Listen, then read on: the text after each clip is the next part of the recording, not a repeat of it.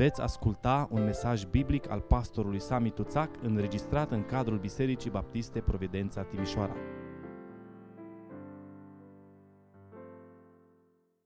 Vă invit să ne ridicăm acum și să uh, dăm ascultare cuvântului lui Dumnezeu din epistola Apostolului Pavel către Romani, capitolul 3, versetele 21 la 26. Vorbim astăzi despre îndreptățirea prin credință.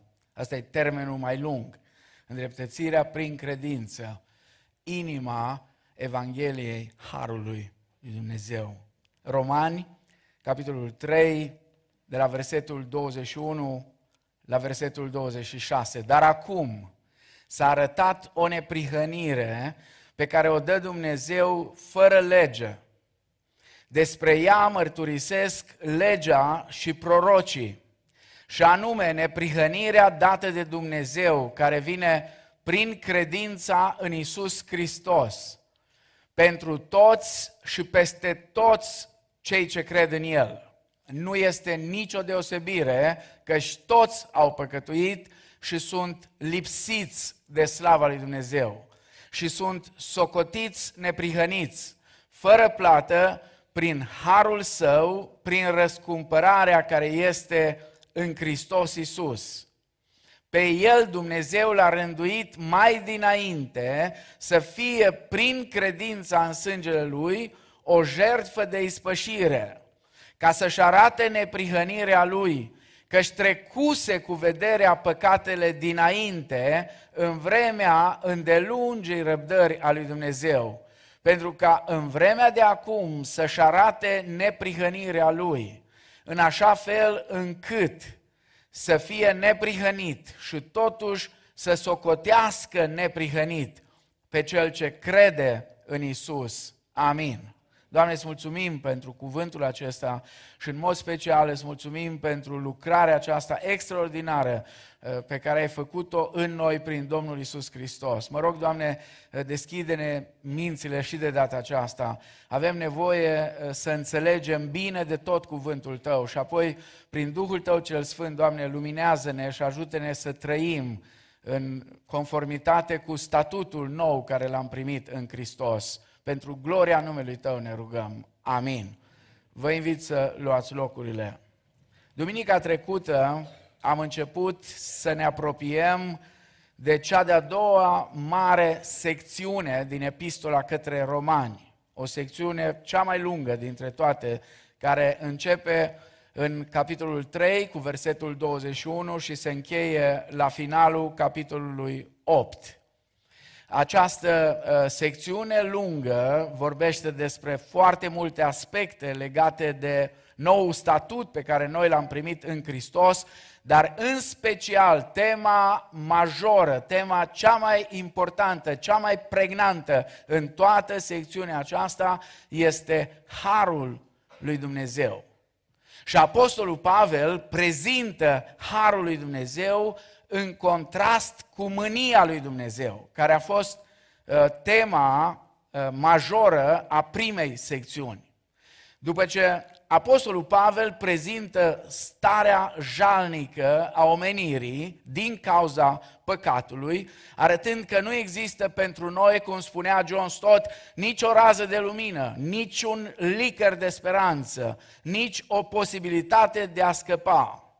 În punctul cel mai groaznic al existenței noastre, Dumnezeu intervine cu această minunată expresie, dar acum, acum, în punctul acesta, cel mai groaznic al existenței noastre, s-a întâmplat ceva. Ce spune Pavel în acest moment? Răspunsul la această condamnare universală. Toți merită pedeapsa, spune prima secțiune. Toți trebuie să suporte mânia lui Dumnezeu. Răspunsul la această condamnare universală, în loc să fie o pedeapsă universală, așa cum a înțeles Luther inițial și așa cum merităm de fapt, pentru că Luther a înțeles bine o parte a acestui aspect. Noi chiar meritam să fim pedepsiți. Dumnezeu ne surprinde cu o ofertă de mântuire universală.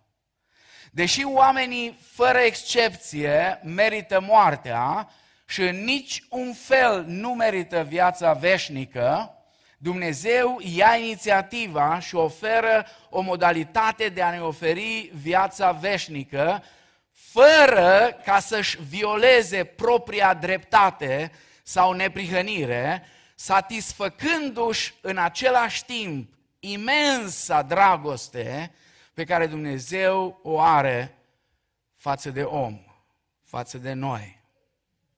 Prin această temă sau această temă din a doua secțiune sau prima, uh, care am început deja să ne uităm la ea uh, duminica trecută, și anume neprihănirea sau dreptatea lui Dumnezeu, spuneam data trecută, vom folosi cuvântul neprihănire pentru că uh, Cornilescu îl folosește și este Biblia care noi o folosim cel mai mult, dar cel mai bine aici ar merge cuvântul dreptate sau uh, uh, noțiunea aceasta de dreptate. Dreptatea lui Dumnezeu revelată în justificarea prin credință sau în îndreptățirea noastră. Și spuneam uh, data trecută că vom privi în capitolul 3 și 4 la trei chestiuni legate de dreptatea lui Dumnezeu. Și astăzi este cea mai grea. Este partea cea mai grea, una dintre cele mai grele părți din toată epistola către romani, și anume dreptatea sau neprihănirea lui Dumnezeu rezumată sau explicată. Apoi ne vom uita data viitoare la dreptatea lui Dumnezeu apărată, pentru că Pavel răspunde unor obiecții pe care unii le aduc. Și eh, cu siguranță când auzi ceea ce Pavel spune în prima secțiune, ai o mulțime de întrebări în minte și o mulțime de obiecții. Și apoi, în ultima parte, ne vom uita în capitolul 4, unde vom vedea dreptatea lui Dumnezeu ilustrată în viața lui Avram, care este părintele celor credincioși. Așadar, privim, pornim astăzi la drum, uitându-ne la modul în care Apostolul Pavel rezumă, explică uh, dreptatea lui Dumnezeu în versetul 21 la versetul 26. Spuneam și data trecută, versetele acestea au fost numite centrul și inima epistolei către romani. Sunt versete cu o valoare inestimabilă. Lor, Leon Morris, un, un, un teolog din secolul trecut, uh, spunea că probabil uh, este cel mai important paragraf care s-a scris vreodată. Expresia cheie în acest paragraf este neprihănirea lui Dumnezeu sau dreptatea lui Dumnezeu. Sau mai precis, ca să ne apropiem mai mult de sensul original al scrierii lui Pavel, este o dreptate de la Dumnezeu. Da? Mai mult decât dreptatea lui Dumnezeu, expresia care o folosește Pavel s-ar putea traduce o dreptate de la Dumnezeu. Adică ce înseamnă asta? Înseamnă că inițiativa mântuirii noastre este a lui Dumnezeu. El este cel care a dat păcătoșilor statutul de drepți sau de îndreptățiți în ochii lui. Așadar, începând cu versetul 21, unde spune, dar acum s-a arătat o dreptate pe care o dă Dumnezeu fără lege. Apostolul Pavel răspunde la următoarea întrebare. Potrivit Evangheliei Harului, cum poate un Dumnezeu sfânt să-i îndreptățească sau să-i justifice pe păcătoși? Și Pavel începe spunând că acum dreptatea lui Dumnezeu a fost revelată, a fost descoperită fără lege. Acum ne spune că dreptatea lui Dumnezeu s-a manifestat la un moment dat și anume, spune Pavel în Galateni 4 cu 4, când a fost momentul acela? Spune, la împlinirea vremii. La împlinirea vremii Dumnezeu a trimis pe Fiul Său născut sub lege. L-a trimis ca să moară pentru noi, l-a trimis ca să facă această lucrare prin care noi puteam să fim justificați. Dar această expresie nu exprimă doar un contrast între cele două perioade, legea și harul, ci exprimă și un contrast între două relații, și anume relația dependenței de lege și relația independenței față de lege. Dar acum s-a arătat o neprihănire pe care o dă Dumnezeu fără lege. Adică ce spune Pavel prin asta? Pavel spune, acum, odată cu împlinirea vremii, odată cu venirea lui Hristos, ne-a fost dezvăluit un plan prin intermediul căruia Dumnezeu îi poate mântui pe păcătoșii nedrepți, fără ca prin această acțiune să-și calce propria lui dreptate sau propria lui neprihănire. Iar planul acesta nu constă în obligativitatea oamenilor de a păzi legea. Vă dați seama? Ce bombă aruncată în mijlocul lui Israel. Ce bombă aruncată în mijlocul iudeilor, care erau mândri de faptul că ei au primit revelația, ei au primit legea pe Sinai. Ei erau cei care au auzit, ascultă Israele, Domnul Dumnezeul tău este singurul Dumnezeu. Și acum Pavel vine și spune că Dumnezeu și-a dezvăluit un alt plan, un plan care nu constă în obligativitatea oamenilor de a păzi legea. Întrucât Dumnezeu este sfânt, el nu poate tolera păcatul. Ehm, o să folosim foarte mulți termeni juridici în dimineața asta, mai ales în prima parte. Și rugămintea mea este să fiți foarte atenți. Dacă n-ați înțeles ceva, mai bine opriți-mă și o mai iau o dată, pentru că e foarte important. Dacă reușim să înțelegem tot ce ne spune Pavel de la versetul 21 la versetul 26, nu numai că ne va fi mai ușor să înțelegem epistola către romani, dar poate că va fi pentru noi un moment în care să stăm și să ne uităm cum am abordat viața creștină.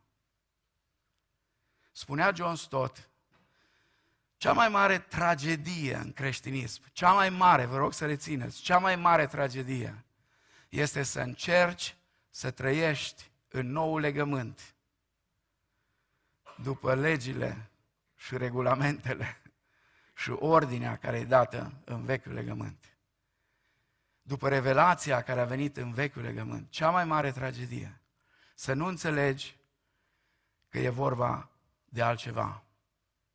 Întrucât Dumnezeu este sfânt, El nu poate tolera păcatul. Cu asta suntem toți de acord și iudeii erau de acord. Și pentru că nu poate tolera păcatul, ce poate să facă cu el? Să-l pedepsească. Pentru că Dumnezeu nu tolerează păcatul, Dumnezeu pedepsește păcatul. Aici este problema pe care o au cei care propovăduiesc un har ieftin, care nu înțeleg că schimbarea nu constă în faptul că astăzi Dumnezeu nu mai pedepsește păcatul. Ba da, Dumnezeu pedepsește păcatul. Pentru că păcatul întotdeauna trebuie să fie pedepsit. Iar plata păcatului, pedeapsa pentru păcat, este moartea. Punct.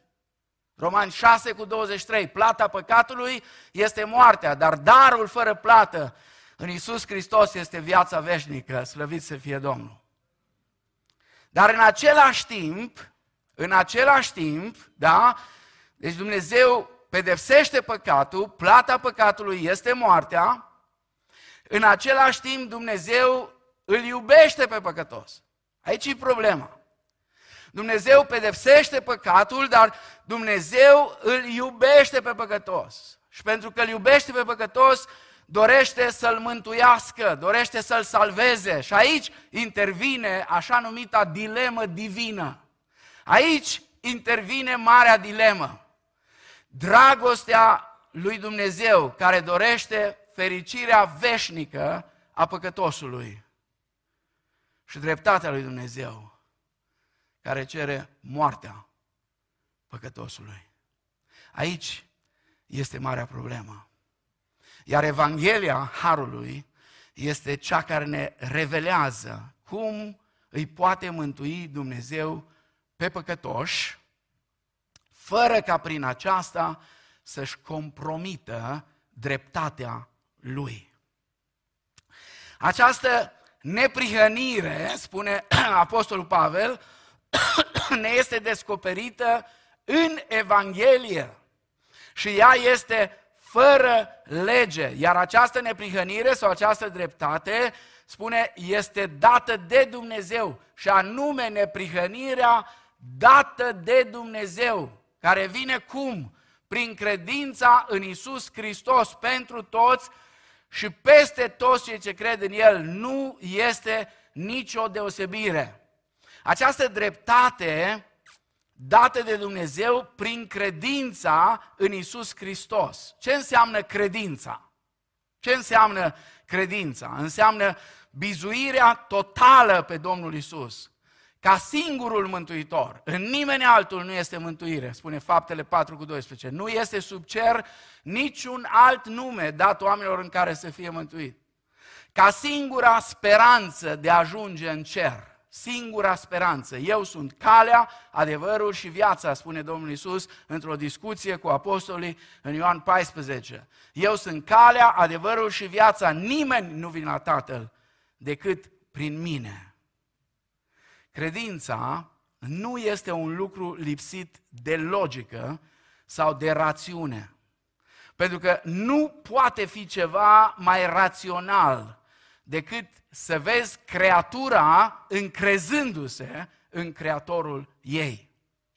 Credința este acceptarea mântuirii pe care Dumnezeu o dă în dar. Și totuși, n-am putea să ne lăudăm nici unul dintre noi că am crezut în Domnul ci doar am putea spune cât de nechipzuiți am putea fi dacă n-am crede în El. Da, uneori ne uităm cu mândrie, cu aroganță la alții care nu cred. Și credem că suntem foarte speciali, că am crezut în El. Nu, nu avem niciun merit pentru asta. E greu de înțeles. E foarte greu de înțeles cum e asta, dar nu avem niciun merit. În loc să ne lăudăm, mai bine să-i mulțumim Domnului că n-am fost atât de nechipzuiți încât să refuzăm să credem în El. Neprihănirea sau dreptatea aceasta este oferită tuturor, spune versetele 22b și 23. De ce? Pentru că toți au nevoie de ea. Evrei și neamuri. Toți au păcătuit și sunt lipsiți de gloria lui Dumnezeu orice privilegiu anterior pe care l avuseseră evreii este terminat. Când Dumnezeu oferă o poziție de dreptate înaintea Lui, tuturor păcătoșilor, dintre evrei sau neamuri, prin credință. Repet, pentru că poate până la urmă reușiți să înțelegeți.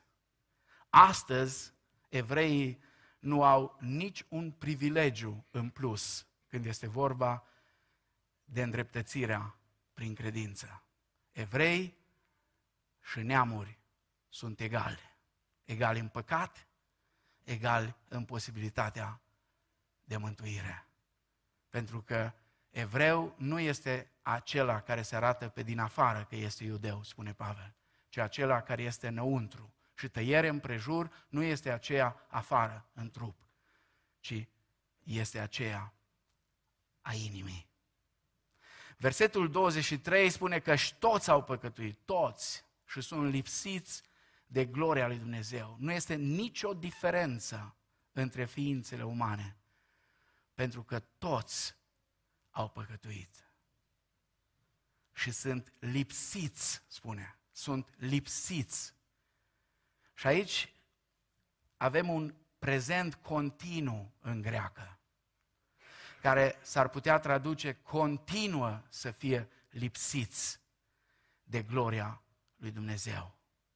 Nu ne putem ridica la înălțimea splendorii lui Dumnezeu prin meritele proprii, nici unul dintre noi.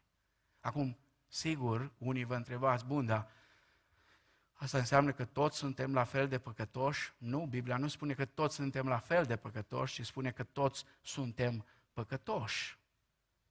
Nu, nu suntem la fel de păcătoși, pentru că noi suntem diferiți.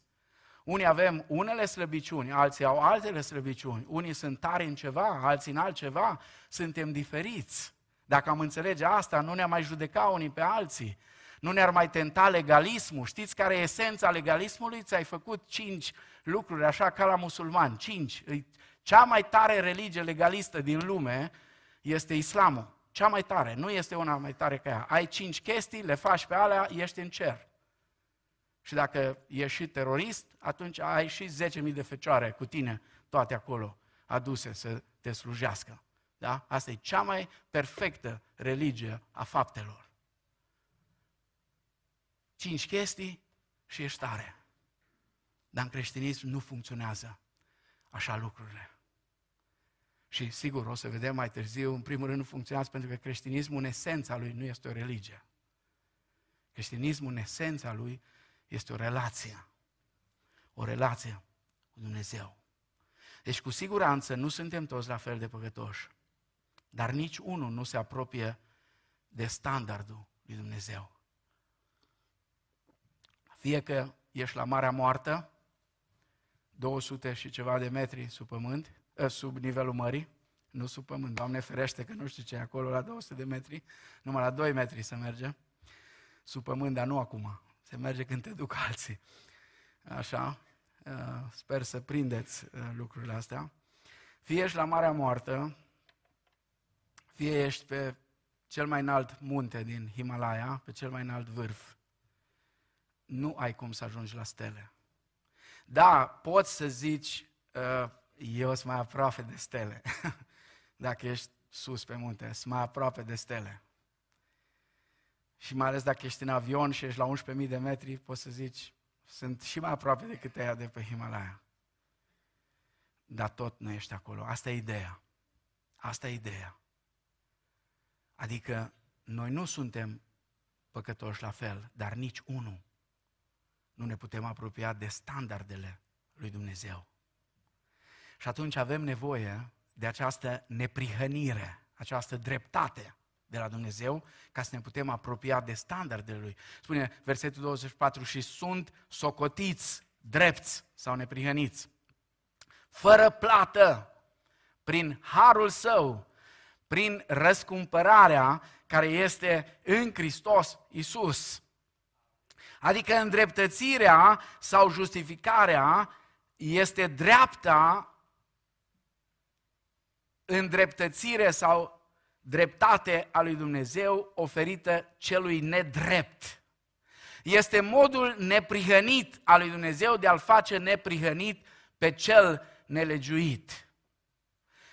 Îndreptățirea este un termen juridic, iar opusul lui este condamnarea. Și acum vă rog să fim foarte atenți, pentru că mai sunt câteva chestiuni mai teologice, așa, și apoi trecem la lucruri mai practice pe final îndreptățirea nu este sinonimă cu iertarea.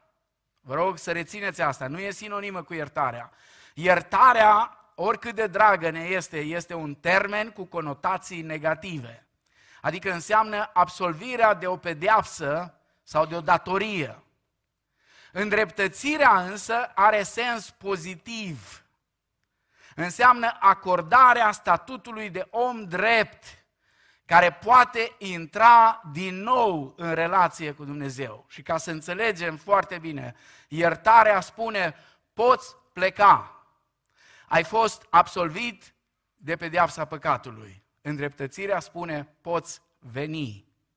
Ești invitat să te bucuri din plin de părtășie, de relație cu Dumnezeu. Și apoi, îndreptățirea nu este sinonimă nici cu sfințirea. Nici cu sfințirea. A îndreptăți înseamnă a declara pe cineva sau a socoti pe cineva neprihănit sau drept. Nu al face drept, ci al socoti. Înțelegeți? Îndreptățirea doar inițiază sfințirea noastră. Sfințirea este procesul prin care noi devenim ceea ce Dumnezeu declară despre noi că ne-a făcut deja. Înțelegeți? Sfințirea și de aia, când vorbim de sfințire, acolo sunt atât de multe lucruri care trebuie să le facem. Nu vorbim ce trebuie să facem noi la îndreptățire, că la îndreptățire tot ce facem este că întindem mâna și primim. Dar vom vedea când vom ajunge la aspectul sfințirii că sunt multe încă de spus acolo. Acum, haideți să vedem și să încercăm să răspundem la trei întrebări. Prima, care este originea îndreptățirii noastre? Care este originea îndreptățirii noastre? Suntem socotiți neprihăniți, spune, fără plată, prin harul său. Adică în afara oricărui merit al nostru. În ceea ce ne privește, noi nu meritam îndreptățirea, nu meritam să fim socotiți drepți. Noi nu am căutat-o, noi nici măcar nu ne-am gândit la ea. Evanghelia mântuirii afirmă că inițiativa mântuirii de la început și până la sfârșit îi aparține lui Dumnezeu. Amin? Nu prea sunteți convinși. Inițiativa mântuirii de la început și până la sfârșit îi aparține lui Dumnezeu. Nu poate fi biblică acea Evanghelie care atribuie inițiativa mântuirii omului și nu lui Dumnezeu. Și aici, iertați-mă, poți să fii ce vrei, poți să fii baptist, pentecostal, creștin după Evanghelie, ortodox, catolic, protestant, de orice fel, presbiterian, episcopalian, poți să fii calvinist, armianist, wesleyan, catolic, ce trece prin cap? Poți să fii ce vrei. Dacă vii și spui că inițiativa de mântuire aparține omului, atunci Pavel spune la Galateni, capitolul 1, de la versetul 3 cu 9 până la 9, dacă cineva vine și aduce o altă Evanghelie decât Evanghelia Harului pe care a profăduit-o Hristos și apostolii, să fie anatema. Anatema, spune.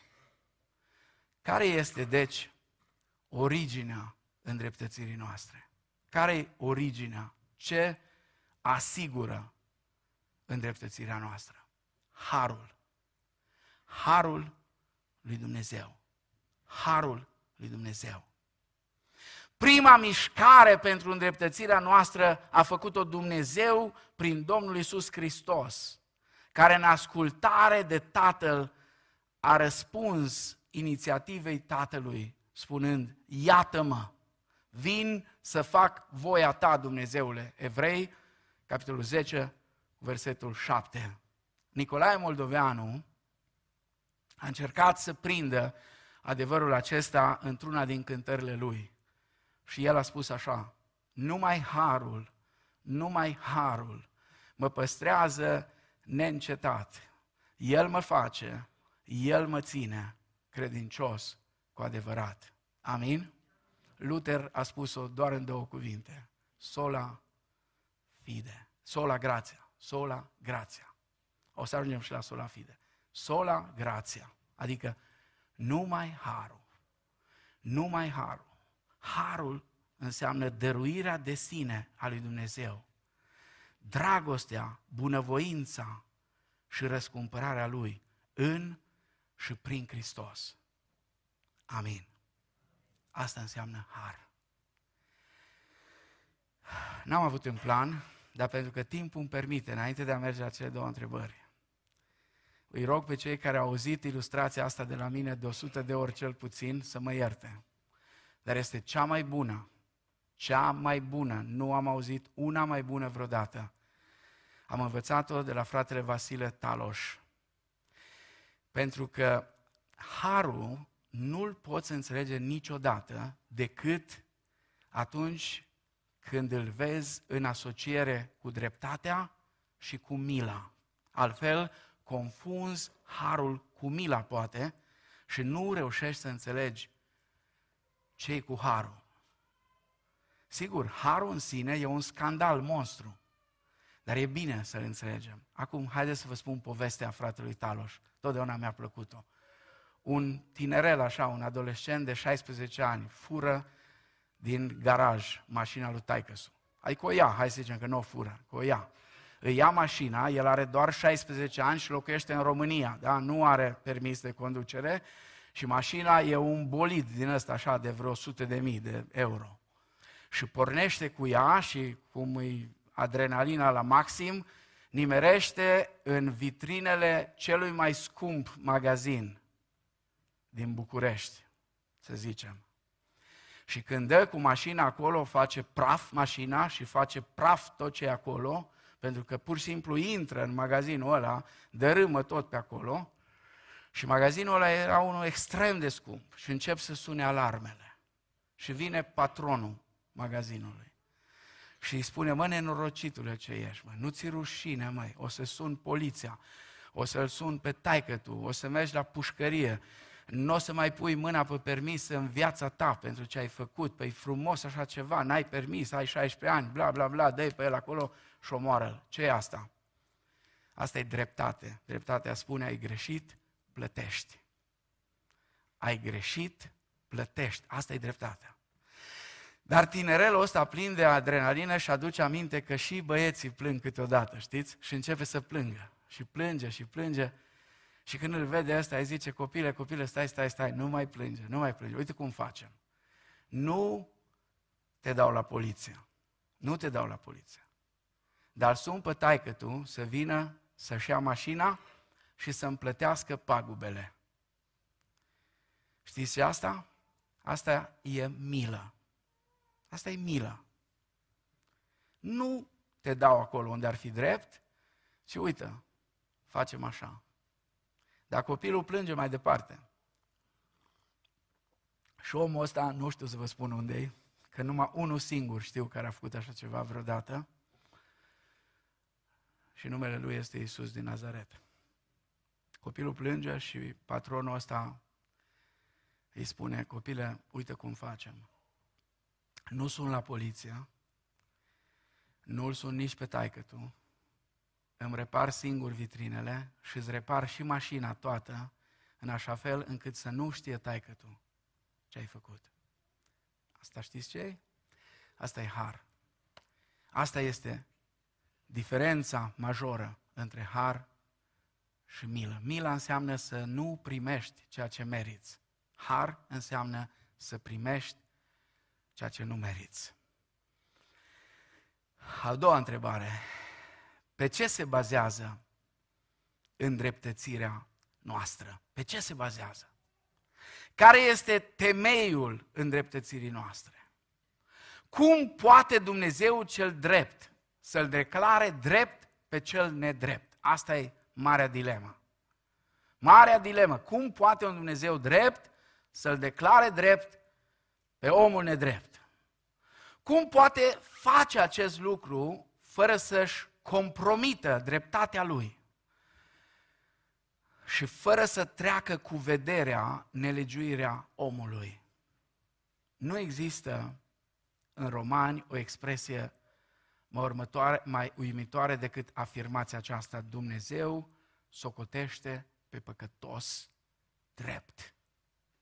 Dumnezeu socotește pe păcătos neprihănit. Romani, capitolul 4, cu versetul 5. Cel ce socotește pe păcătos neprihănit, spune. Cum e posibil așa ceva? Când în Vechiul Testament sunt o mulțime de texte, n-am timp să mă duc în toate, de un om 25 cu 1 spune, cel vinovat va plăti. Cel vinovat va plăti.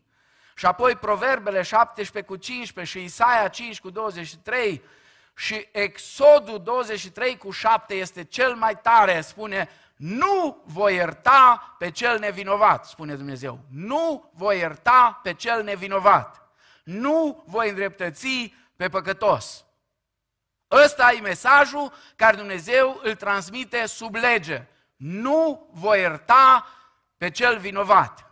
Și atunci întrebarea, cum e posibil așa ceva?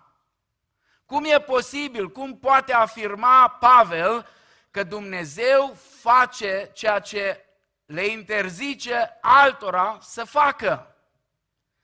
Adică Dumnezeu învață pe poporul lui ca întotdeauna să-l pedepsească pe cel vinovat. Cel care e vinovat trebuie să-și merite pedeapsa și să o ispășească. Ăsta e mesajul care Dumnezeu îl transmite. Poate oare Dumnezeu să răstoarne ordinea morală cu susul în jos? Cum poate Dumnezeul cel drept să acționeze în mod nedrept? Asta e întrebarea. Așa ceva ar fi nu doar incredibil, ci și imposibil. Așa ar fi. Dacă n-ar fi crucea lui Hristos. Roman 5 cu 6, căci pe când eram noi încă fără putere, Hristos, la vremea cuvenită, a murit pentru cei nelegiuiți. Iar în versetul 25 din textul nostru, pe El, adică pe Hristos, Dumnezeu l-a rânduit mai dinainte să fie prin credința în sângele Lui o jerfă de ispășire, ca să-și arate neprihănirea Lui, că-și trecuse cu vederea păcatele dinainte în vremea îndelungei răbdări a lui Dumnezeu. Fără moartea lui Hristos pe cruce, îndreptățirea noastră ar fi nedreaptă și imorală și ar fi, de fapt, imposibilă. Ar fi imposibilă.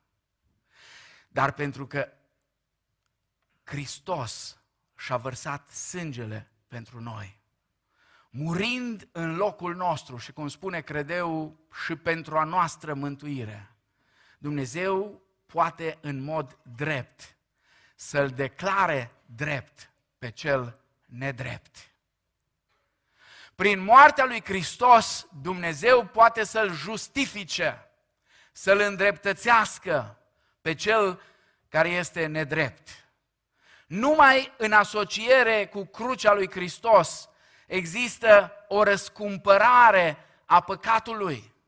O răscumpărare a păcatului. Spune prin răscumpărarea care este în Hristos Iisus, un termen împrumutat de pe piața de sclavi, Leviticul 25 cu 47. Și Domnul Iisus în Marcu 10 cu 45 spune că tocmai pentru asta a venit El. Tocmai pentru asta a venit. Și de nenumărate ori Domnul Iisus a afirmat că El a venit să caute și a venit să mântuiască ce era pierdut. Ca urmare a răscumpărării, adică a eliberării noastre din sclavia păcatului, noi acum îi aparținem Lui. Apoi, numai în asociere cu crucea lui Hristos există o împăciuire a mâniei lui Dumnezeu. Și aici Vă rog din toată inima să fiți foarte atenți pentru că e foarte complicat, dar e atât de bine să înțelegem aspectul acesta. Spune în versetul 25, pe El Dumnezeu l-a rânduit mai dinainte, ca să fie prin credința în sângele Lui o jertfă de ispășire. Cuvântul ispășire înseamnă îmblânzire înseamnă împăciuire, înseamnă a domoli mânia cuiva. Și Pavel descrie aici soluția lui Dumnezeu pentru starea nenorocită în care ne aflam. Păcatul pe de o parte, mânia lui Dumnezeu care vine peste păcătos pe de altă parte. Și este cât se poate de logic. Acolo unde mânia este peste noi și ne, ne, ne stă numai să ne distrugă, este necesară înlăturarea ei. Așadar, conform Evangheliei biblice, propovăduită de către Apostolul Pavel și de către ceilalți apostoli, imensa dragoste a lui Dumnezeu a domolit propria sa mânie sfântă prin darul Fiului Său prea iubit. Roman 5 cu versetul 8. Dar Dumnezeu își arată dragostea față de noi prin faptul că pe când eram noi încă păcătoși, Hristos a murit pentru noi. Și Ioan, capitolul 3, cu versetul 16, cred că aproape toți de aici îl știți, fiindcă atât de mult a iubit Dumnezeu lumea, că a dat pe singurul lui Fiu, pentru ca oricine crede în El să nu piară, ci să aibă viața veșnică. Domnul Isus, Dumnezeu Fiul, a luat locul nostru. Adică noi eram cei care trebuia să fim acolo înaintea mâniei lui Dumnezeu. Obiectul mâniei lui Dumnezeu. El a luat locul nostru. A purtat păcatul nostru. A murit în locul nostru. Și acum vă rog, ascultați. Dumnezeu s-a dat pe sine însuși pentru a ne mântui de sine însuși. Înțelegeți? Pentru că de-a lungul istoriei creștinismului au fost unii care au venit cu tot felul de idei năstrușnice. Că Dumnezeu trebuia să-i plătească diavolului nu știu ce ca să ne scoată pe noi de pe piața de sclave a păcatului. Și există această abordare. Nu, Dumnezeu s-a dat pe sine însuși ca să ne mântuiască de sine însuși. Numai așa Dumnezeu cel drept poate îndreptăți pe cel nedrept, adică pe mine și pe tine, fără ca să-și compromită dreptatea Lui. Fiind plin de har și îndurare, a hotărât să ne ierte, dar ne-a iertat în mod drept. Adică nu a trecut cu vederea plăcatele noastre, ci a plătit El murind în locul nostru pentru păcatele noastre. A decis să îndrepte împotriva lui însuși, adică în persoana fiului său, toată greutatea acestei măsuri, acestei pedepse drepte pe care noi o meritam. Asta înseamnă împăciuirea mâniei lui Dumnezeu, care nu poate avea loc decât în asociere cu crucea lui Hristos. Și apoi, numai în asociere cu crucea lui Hristos, există o arătare a dreptății sale sau a neprihănirii sale. Spune în versetul 26, pentru ca în vremea de acum să-și arate neprihănirea lui, în așa fel încât să fie neprihănit și totuși să socotească neprihănit pe cel ce crede în Isus. Ce spune Pavel aici? Crucea lui Hristos ne-a împăcat cu Dumnezeu și ne-a răscumpărat. Dar mai mult decât atât, crucea lui Hristos a demonstrat dreptatea lui Dumnezeu. Dumnezeu a trecut cu vederea păcatele generațiilor anterioare. Nu pentru că nu era drept, ci pentru că era răbdător.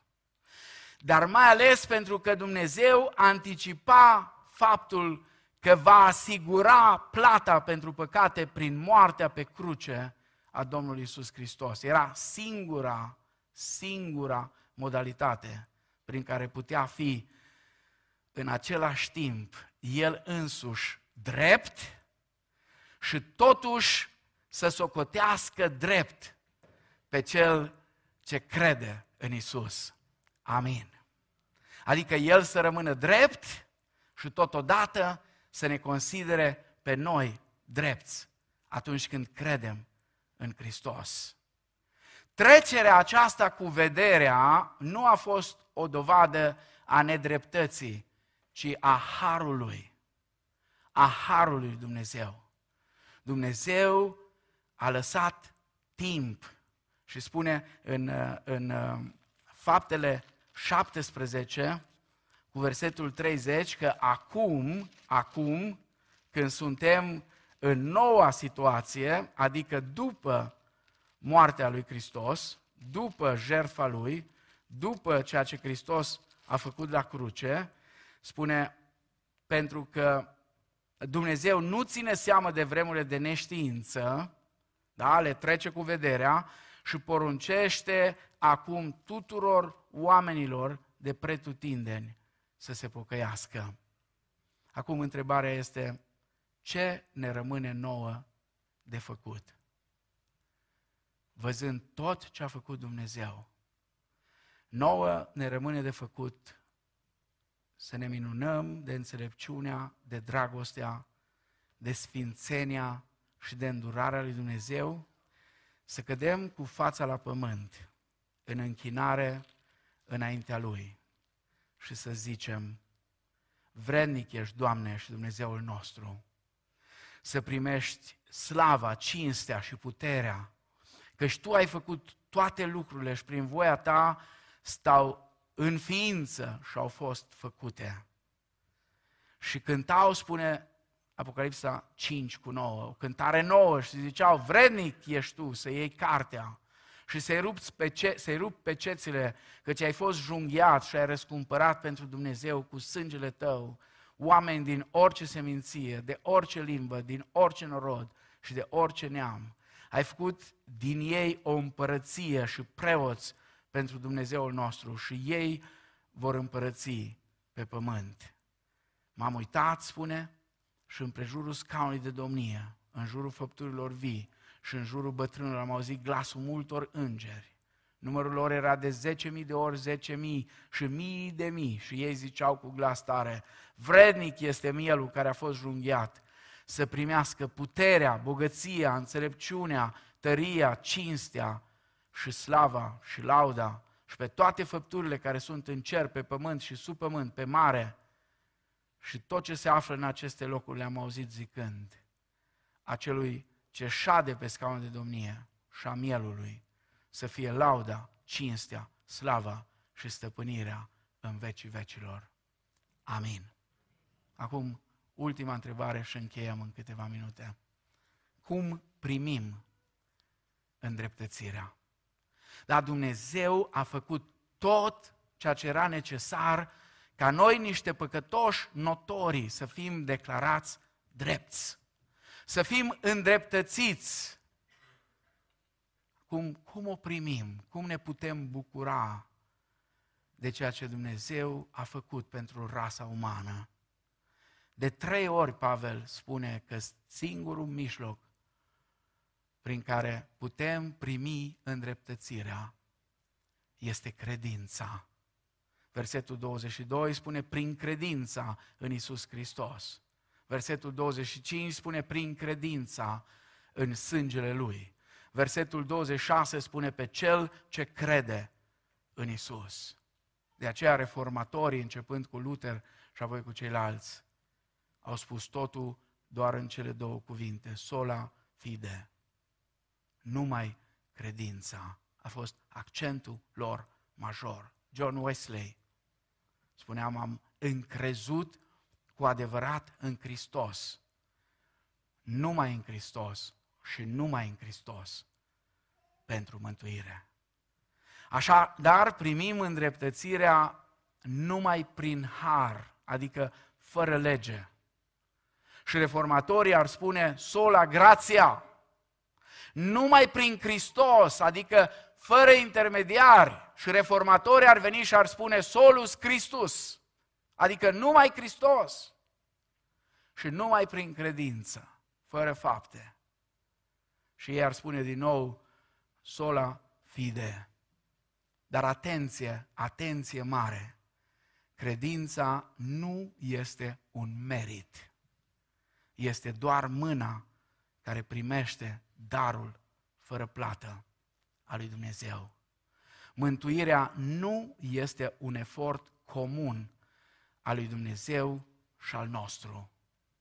Indiferent ce încearcă cineva să spună, dacă auziți așa ceva, nu este Evanghelia. Mântuirea nu este un efort comun al lui Dumnezeu și al nostru. Harul lui Dumnezeu exclude orice contribuție umană. Ori e har, ori e lege. Ori e prin har, ori e prin eforturi proprii. Ori una, ori alta. Nu funcționează. Nu funcționează aducerea lor împreună. Nu există așa ceva. Harul exclude orice contribuție umană. Îndreptățirea, exact așa cum am spus-o în titlul acestui mesaj, constituie inima Evangheliei biblice și este unică creștinismului. Niciun alt sistem religios nu proclamă iertarea fără plată și o viață nouă pentru oameni care n-au făcut nimic ca să o merite. Pentru că întotdeauna toți spun și asta era din potrivă, noi știm, noi nu meritam mântuirea, ci meritam judecata. Noi cu toții meritam judecata. Asta era ce meritam noi. Știți, câteodată, când ne simțim nedreptățiți de unii sau de alții, sau chiar de Dumnezeu, numai atât merit eu? Atât meritam eu? Nu, meritai mai mult. Meritai mânia lui Dumnezeu cu totul. Judecata lui Dumnezeu, cu siguranță o meritai. Numai atât meritam? Nu, nu, nu numai atât, mult mai mult. Mult mai mult. Mult mai mult. Meritam judecata. Toate sistemele religioase invită cumva la o formă de automântuire prin fapte bune. Și este dureros să vezi cum formele astea uneori încearcă să intre până și în creștinismul evanghelic. De ce? Pentru că ne e greu să înțelegem Harul lui Dumnezeu. Ne este greu să înțelegem modul în care lucrează Dumnezeu. Creștinismul, spuneam, nu este o religie, nu e un sistem religios, ci o relație. Mai mult decât atât, creștinismul este Evanghelia Harului lui Dumnezeu, care a făcut totul. Ce ne mai rămâne nou atunci? Pentru că și noi vrem să facem ceva. Ce ne rămâne nouă? Ne rămâne să primim prin credință ceea ce Domnul ne dăruiește. Dacă mă întrebați cum, în imaginea copilului care a venit la binecuvântare astăzi avem răspunsul. Adevărat vă spun că oricine nu primește împărăția lui Dumnezeu ca și un copilaș, cu niciun chip nu va intra în ea. Copilașul este imaginea la care ar trebui să ne gândim. Cum putem să primim Harul lui Dumnezeu? Să întindem mâna și să-L primim prin credință. Și apoi cu smerenie să-i spunem vrednic, ești Doamne, să primești toată cinstea, toată lauda, toată gloria. Pentru că ai făcut din noi copiii de Dumnezeu și ne-ai făcut moștenitori împreună cu tine. Și într-o zi vom moșteni împreună cu tine în cer și pe pământ. Pentru că în ziua aceea se va face exact cum ne rugăm acum. Facă-se voia ta, precum în cer, așa și pe pământ. În ziua aceea, din plin, se va face voia lui. Și spun unii din profeți că până și pe zăbrelele de la cai, pe alea cu care îți legați cai, va scrie Sfânt Domnului. Va fi ceva fantastic, ceva extraordinar. Și totul are de-a face cu jertfa lui Hristos. Totul are de-a face cu un Dumnezeu drept și plin de iubire, care trebuia să rezolve o mare dilemă. Și rezolvarea a fost că s-a dat pe sine însuși, pentru tine și pentru mine, pentru noi toți. Ca noi crezând în El să avem viață veșnică. Ai crezut tu în El? Ai crezut în El? Dacă ai crezut în El și ai viață veșnică, atunci nu mai trăi ca și când nu o ai. Ai fost eliberat de Hristos, nu mai trăi ca un sclav. Ai fost dus în nou legământ ca și parte din nou legământ. Nu mai încerca să trăiești după vechiul legământ, că nu vei reuși niciodată. Te vei frustra. Îți vei pierde mințile încercând să faci ceea ce Dumnezeu nu te-a chemat să faci. Dacă Dumnezeu te-a declarat liber, de ce vrei să fii sclav? De ce? Iar dacă nu l-ai primit încă în inima ta pe Hristos, încă nu l-ai acceptat prin credință și ești aici astăzi cu noi, nu pleca din locul ăsta. Nu este altă cale, nicio altă cale. Poți să încerci tot ce vrei, dacă vrei, ești liber, dar nu există un alt nume în care oamenii să fie mântuiți decât numele lui Iisus Hristos. Amin.